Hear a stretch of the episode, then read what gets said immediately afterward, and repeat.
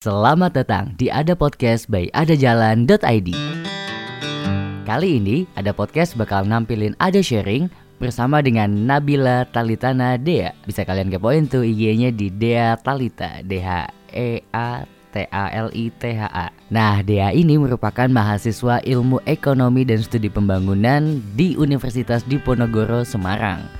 Saat ini Dea juga sedang menjabat sebagai Organizing Committee President of Kita Pulang 2019. Kita Pulang itu sendiri merupakan apa ya bisa dibilang uh, acara, nggak cuma acara sih itu movement ya yang concern sama pembentukan social enterprise. Untuk lebih lanjutnya bisa kalian kepoin di Instagramnya @kitapulang atau bisa juga buka websitenya kitapulang.com. Sama seperti episode ada sharing sebelumnya bersama Aldin Medito kali ini Dea juga berkesempatan main ke Makan Ada Jalan. Makan Ada Jalan kalau kalian yang belum tahu merupakan salah satu lini bisnis dari adajalan.id yang bergerak di bidang food and beverage. Bisa kalian follow juga IG-nya atau kepoin aja dan like-like foto-fotonya tuh kalau bisa tuh tolong ya please di add makan ada jalan. nah, di Makan Ada Jalan itu jadinya salah satu tim dari adajalan.id yaitu Yahya Ayas dengan IG-nya ya dot ya udah ngobrol singkat sama Dea soal yang tadi aku udah sebutin yaitu time management. Langsung aja kali ya kita dengerin obrolannya Ayas dengan Dea di Ada Sharing yang mengudara ke kalian lewat Ada Podcast by adajalan.id. Eh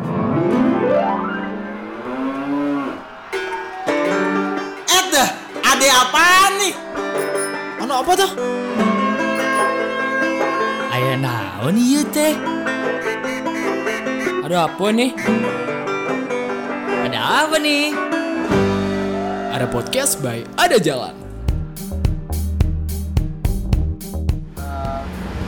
Kegiatanmu di apa dengan jabatan itu cukup menyita waktumu nggak sih? Maksudnya kenapa kamu mau ambil itu? Eh, pastinya menyita waktu. Eh, soalnya eh, banyak tantangannya juga dan karena kepanitiaannya kita cuma bersembilan dan itu skalanya nasional, jadi cukup sangat untuk menyita waktu, apalagi ditambah orang-orangnya tuh yang diverse gitu loh. Oke, banyak kegiatan lain juga di luarnya ya. Iya, pastinya. nah, terus itu kan kamu bilang sendiri tuh cukup menyita waktu. Terus gimana sih cara kamu mensiasati itu gitu yang menyita waktu? Sementara kan kamu punya kewajiban lainnya dong tentunya selain kita pulang ini. Kayak gitu. Eh, pertama, aku tuh tahu kekurangan aku tuh apa. Misalnya kekurangan aku tuh pelupa. Gitu. Nah, gimana cara aku untuk manage semuanya? Jadi apa-apa semua aku catat. Kayak eh, aku punya planning untuk satu untuk satu hari bahkan sampai satu minggu ke depan aku mau ngapain. Gitu. Apalagi ditambah eh, pasti kalau misalnya organisasi ada juga planning juga kan eh, rundown planning ke depannya. Jadi eh, aku lebih nyatat kayak hal sesimpel sedetail apa pun aku catat perharinya. Kayak misalnya hanya sekedar naruh laundry atau cuman ngerjain tugas atau misalnya eh, masak atau segala macam tuh pasti dijadiin saat apa ditulis di notebook kecil gitu. Dan pastinya juga aku punya kayak eh, kayak kalender besar gitu di kamar. Nah itu buat buat nulis apa aja sih kegiatan aku untuk satu bulan ke depan gitu. Kayak misalnya meeting meeting atau misalnya eh, janjian sama orang lebih kayak appointment appointment gitu. Oke, berarti lebih ke penataan dalam satu hari kamu harus apa harus apa itu sudah ditata sedemikian rupa ya? ya kayak satu harinya eh, harus sudah jelas nih. Kayak malamnya mungkin bisa di- dibayangin dipikir-pikir kayak eh, paginya bangun mau jam berapa terus dari dari jam berapa sam misalnya dari jam 7 sampai jam 8 itu targetnya nyelesain checklist yang mana gitu lebih kayak gitu Tapi pernah nggak sih dapat suatu agenda yang itu tuh benar-benar bentrok gitu? Eh, pernah pasti Misalnya ada meeting sama-sama minta di hari yang sama di jam yang mungkin nggak beda jauh. Nah itu cara mensiasatinya gimana tuh kalau gitu? kalau dari aku sendiri pasti pertamanya ngeliat prioritasnya dulu kayak eh di situ role aku tuh di paling dibutuhkan di mana entah terus abis itu kalau misalnya misalnya dalam kondisi yang sama pastinya eh, aku laku fair. Kayak berlaku adil gitu. Mungkin aku bisa eh, nge-arrange waktunya. Kayak misalnya kegiatan aku yang pertama sama kegiatan aku yang kedua itu mana yang bisa aku atur ulang waktunya untuk meeting gitu. Jadi bisa dapat dua-duanya. Atau seandainya emang benar-benar nggak bisa aku bakal eh, datang di keduanya tapi pertama datang dulu kegiatan pertama nanti setengah setengahnya izin terus nanti setengahnya lagi untuk kegiatan selanjutnya gitu. Uh, terus gini, tadi kan dia bilang sudah menceklis bahkan sampai misalnya contoh naruh laundry sampai hal simpel itu gitu kan. Nah, terus pernah nggak sih kayak tiba-tiba misalnya sekarang jadwal naruh laundry nih, tiba-tiba karena panas mager gitu. oh ya. Pastinya pernah. Nah, jadwal itu kan jatuhnya rencana rencana sehari. Cuman kan kita tetap harus agile kan sama keadaan. Kayak eh, pasti perubahan jadwal itu ada. Kalau aku sendiri sebenarnya fleksibel untuk mengubah waktu cuman eh, ya itu lagi resikonya. Jadi kalau misalnya dari aku sendiri aku bakal plan aku yang hari ini nggak terjalankan akan aku lakukan besok gitu. Jadi setiap harinya kalau misalnya plan aku tidak jalankan terus berarti semakin ke depan ke depannya makin numpuk. makin numpuk gitu. Terus uh, tips nih mungkin buat teman-teman yang masih belajar untuk manage waktu yang baik itu gimana sih kira-kira dari dia? Oke. Kalau dari aku untuk teman-teman yang mau belajar untuk manage waktu, yang pertama kenalin dulu kekurangannya. Yang kedua itu eh, dilaku jadi dijadiin kebiasaan. Jadi jadi jadiin itu habit kamu. Lakukan minimal 21 hari. Gitu, secara terus-menerus tanpa stop. Dan kalau misalnya bisa eh, itu bakal jadi dan insya Allah itu bakal jadi habit kamu gitu loh untuk seterus-terusnya gitu. Kalau misalnya udah udah udah berjalan itu bakal apa ya jangan di stop karena satu hal atau dua hal itu sih tetap keep going aja Oke, uh, terakhir nih dari dia kira-kira saran buat teman-teman yang masih mungkin ragu untuk ikut sebuah kegiatan karena takut mengganggu waktu. Kan kadang ada alasan kayak ah nggak mau ikut organisasi ah nanti ganggu waktu kuliah. Atau ah nanti kalau misalnya aku kerja ganggu waktu kuliah. Padahal itu ya dia misalnya butuh uang atau dia butuh experience itu gitu. Dari kamu sarannya apa sih untuk memulai apa namanya untuk ikut sebuah kegiatan atau untuk manajemen waktu itu nanti? Dari aku lakuin aja dulu. Learning by doing proses karena proses nggak ada nggak akan yakin benar juga kayak proses nggak akan hianatin hasil.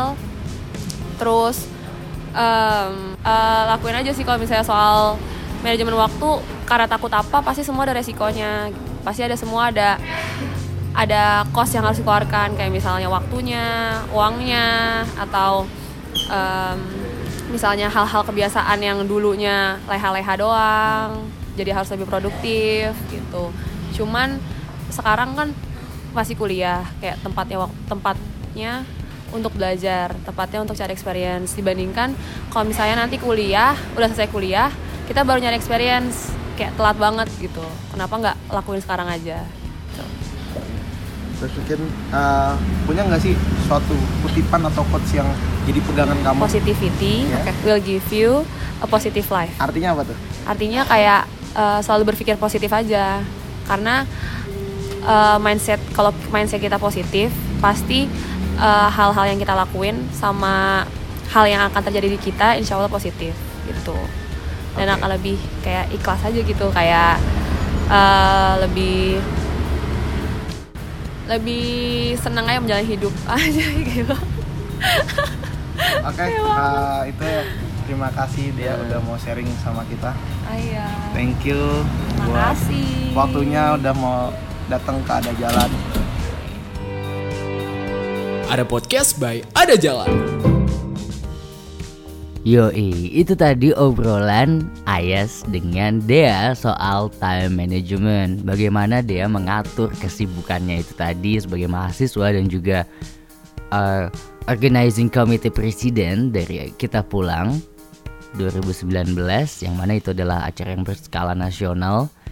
Em, gue rasa emang ini self reminder juga dan mungkin buat kita semua lah ya waktu itu memang berharga ya lah kita sama-sama tahu karena waktu nggak bisa diulang lagi itu klise banget lah ya tapi memang hmm, yang terpenting lagi adalah ini juga buat diri gue sendiri yang kita punya hanya saat ini.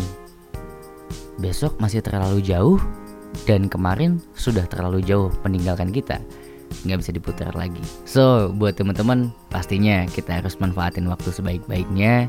Seproduktif-produktif ya. Bukan sesibuk-sibuk ya tapi seproduktif-produktifnya. Dan mungkin gue mau nutup sama uh, bisa dibilang quotes dari Remi Silado di Kembang Jepun. Quotesnya berbunyi begini. Agaknya sang waktulah yang paling perkasa dalam kehidupan ia tak tersaing tak pernah mengeluh tak pernah juga merasa takut sementara manusia saya dan Anda berlanjut usia, berlanjut pula tulahnya. Yo, mungkin kalau gue menafsirkan ya, uh, waktu tuh nggak akan nyesel ninggalin kita, cuman kita bakal nyesel ninggalin waktu karena apa yang kita lakuin hari ini nih. Selain nanti kita ke depannya bertambah usia, bertambah pula efek dari apa yang kita lakukan di hari ini, di saat ini gitu berlanjut pula tulahnya. Ya itulah ya intinya ya. Ada sharing yang mengudara ke kalian lewat ada podcast by ada jalan.id. Uh, ikuti terus Instagram dari Ada Jalan di @adajalan.id untuk mengetahui konten-konten menarik lainnya. Dan jangan lupa juga bisa follow juga gue @hutomo underscore yoga. Nggak ada apa-apa juga sih tapi ya ya kalau mau follow lah boleh lah. Sampai jumpa di episode selanjutnya dari Ada Podcast by adajalan.id. Terima kasih sudah bersedia mendengarkan. Bye bye. Ada podcast by Ada Jalan.